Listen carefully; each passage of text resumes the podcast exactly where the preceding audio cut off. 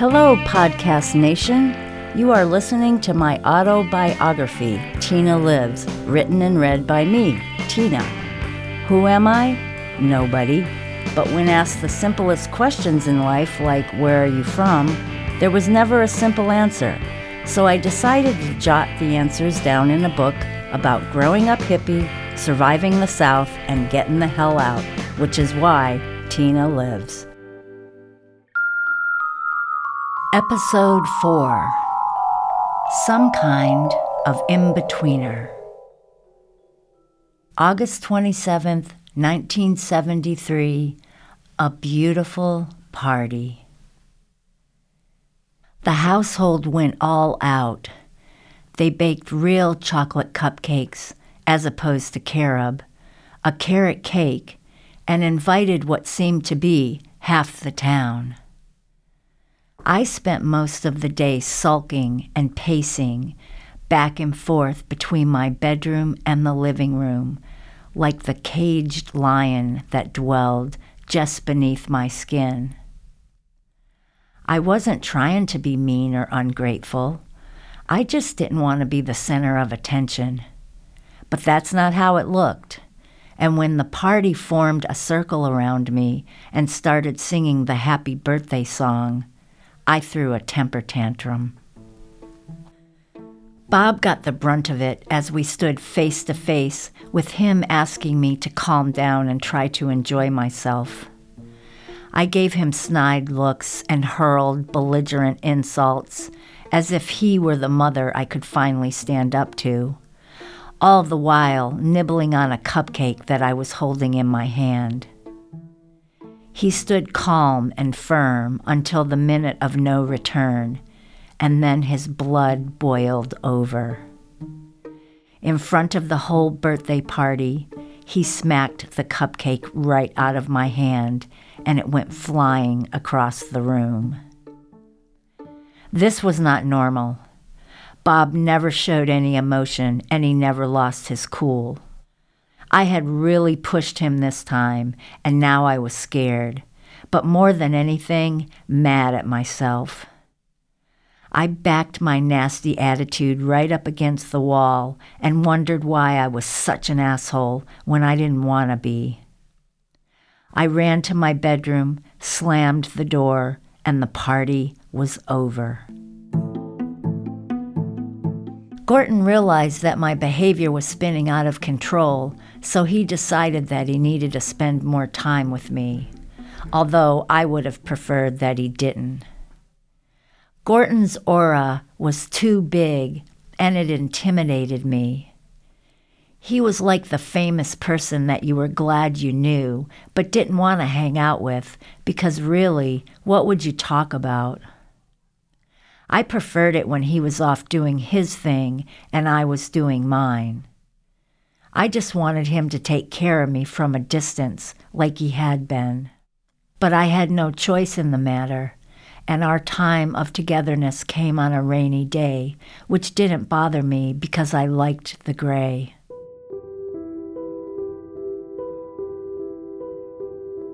I was nervous, and the rain had the potential to soften the edges of what could be an awkward day.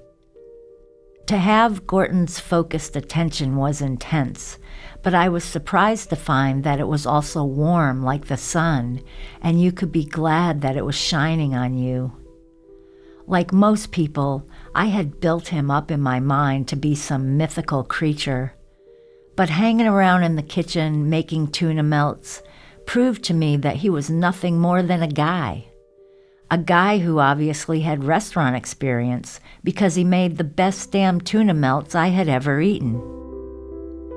He was an overly animated character, so watching him slice, dice, and layer was better than any cartoon. He was spastic in the kitchen, and I was enchanted by his sloppy style. He turned the mundane into the marvelous while cleverly sneaking in questions that I had never thought to ponder.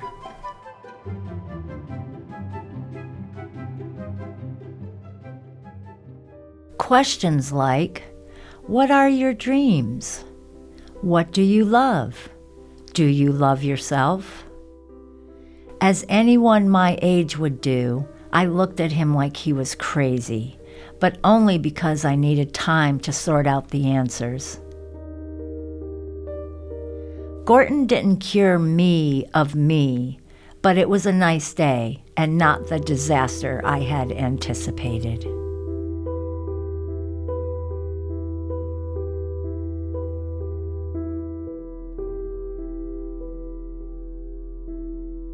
I did find a way to calm myself and pass big chunks of time without getting into trouble. I did what my dad used to do when I was a kid.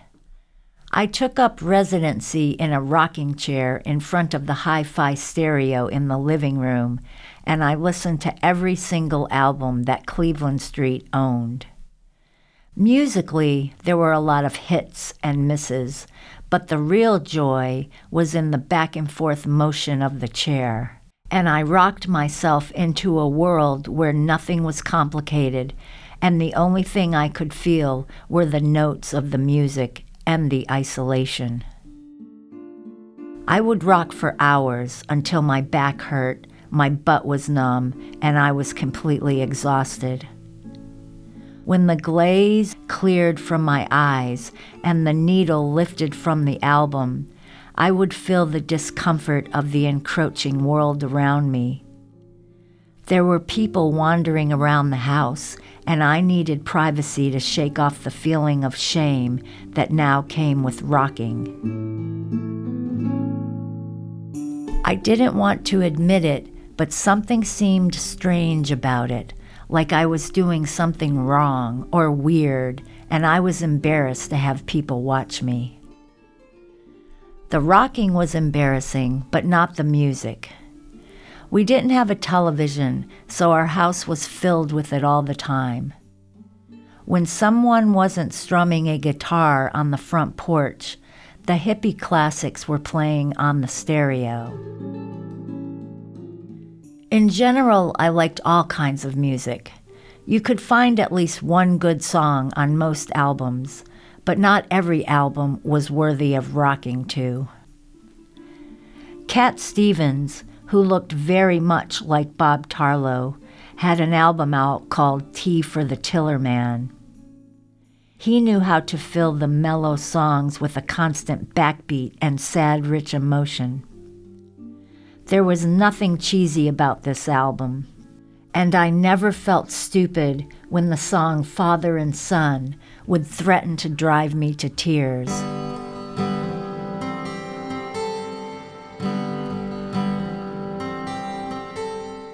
From the very first pick, then strum of the guitar strings, the gooey internal core of me would sink from the top of my head to the bottom of my feet.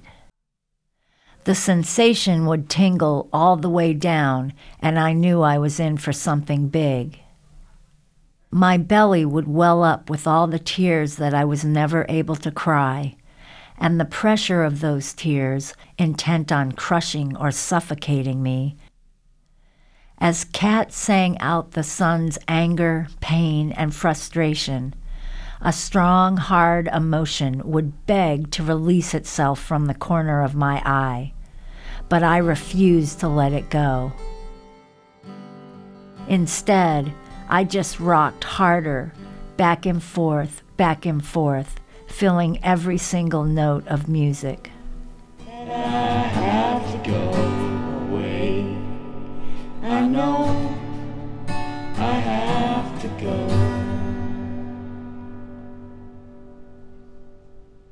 Father and son shattered all the emotional puzzle pieces of my soul and left me standing alone in the debris. The only way to put myself back together again was by listening to the song Our House by Crosby, Stills, Nash and Young. A very, very fine house indeed, which is exactly what Gorton had created for me.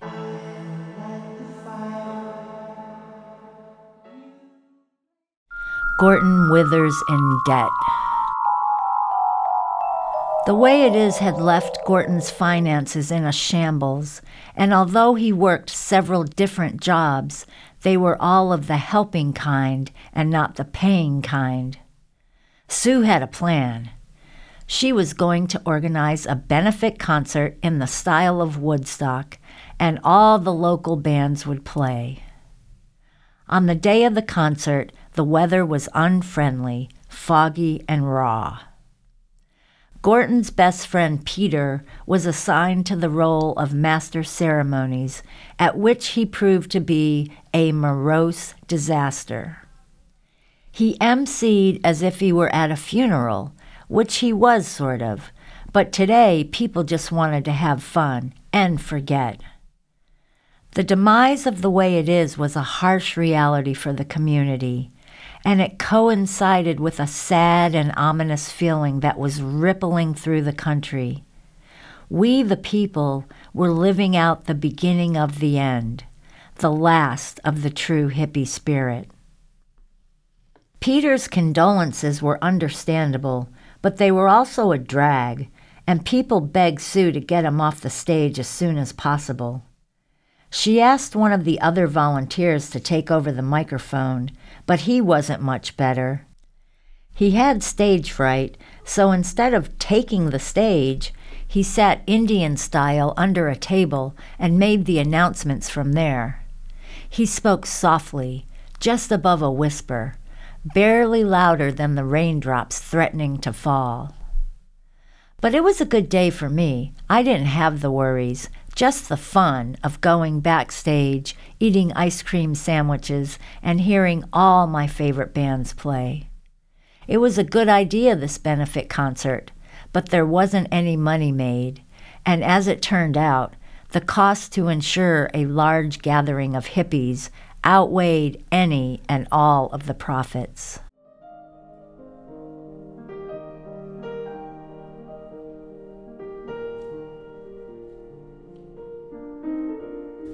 I vacillated between loving the hippies and hating them. They wanted me to step out of my cocoon and expose myself, which I found intimidating and possibly detrimental to all. I needed to know what the rules were, or if there were any. When I lived with Diana, there was a condition to every step, and life was almost lived easier at attention or confined to a very narrow existence. My life with the hippies was all over the place, and the most obvious rules were often open for debate. I was beginning to find that steering the reins of freedom was almost as difficult as enduring confinement. It seemed that no matter where I lived, life was a steady stream of paradox, pitfalls, and contradiction. But the difference was fun. And I'd take my freedom with the hippies over Diana any day.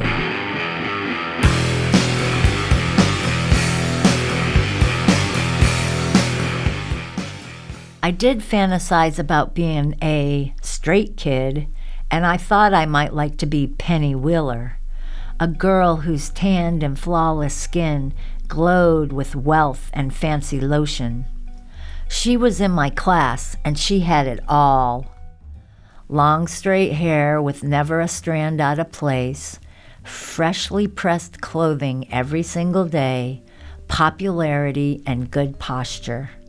She was, of course, the teacher's pet, and I doubt that she ever got sent home with a note requesting that she wear a training bra. She didn't need one. Her body was perfectly proportioned, and her age appropriate bosoms were hardly a distraction to anyone. I stared at her all the time. She thought I was weird. I was weird. I felt like an outcast everywhere I went. I wasn't hippie enough, and I wasn't straight enough. I was just some kind of in betweener a freak without a name.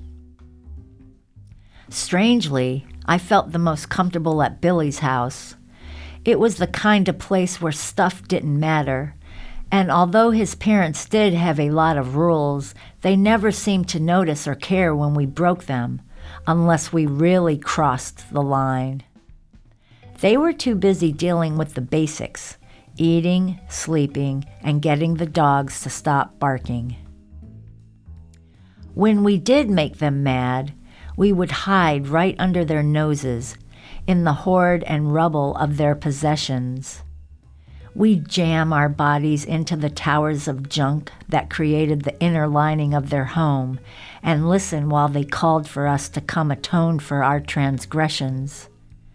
Our giggling always gave us away as we pressed our baby fat bodies inappropriately into one body, which gave Billy the thrill he was looking for.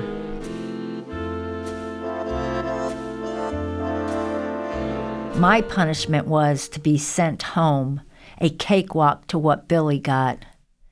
His mother was far too fat to get all worked up, but his dad had a temper the size of his beer belly and that's when Billy got the belt.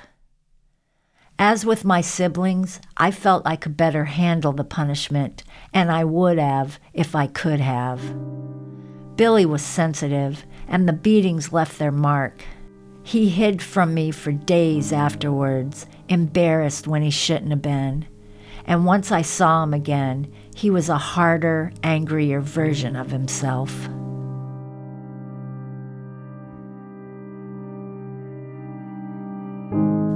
It was the school librarian who gave me a chance to check out the straight life. She really took a shine to me because I read so many books. She invited me to come spend the night at her house, which seemed a bit strange, but I had a strange life, so I agreed. I really liked her, and I was curious about the other side. She had several children, mostly boys, and they lived in a house that was neatly ordained with immaculate and matching furniture. When we sat down to dinner, I took my cues from the family and bowed my head as the father said a prayer, giving thanks for the food and my company. Sitting through the longest dinner in the history of dinners, her family was very kind, but I was starting to feel uncomfortable and rather bored. There were so many children recounting the events of their day that I thought I was living out a scene in the Waltons. My librarian's family was just as syrupy as the Waltons, and when I occasionally glanced at my reflection in the finely polished dining room table, I became aware of how rough my edges were. I tried to be soft and normal because I didn't want to stand out but this was rather impossible with the frizzy hair that created a halo around my head. After dinner, we went to a movie, which was a great relief. I sunk deep into the darkened theater, relieved not to speak or be noticed. The morning was more of the same, and I was itching to get home. I was tired of being on my best behavior because it wasn't coming naturally. My librarian's life, the straight life, seemed neither here nor there. It was okay, but I sure didn't want to live it. I could feel the comfort and stability, but the color was drab and dull. I knew I would suffocate in such a sterile and monotonous environment.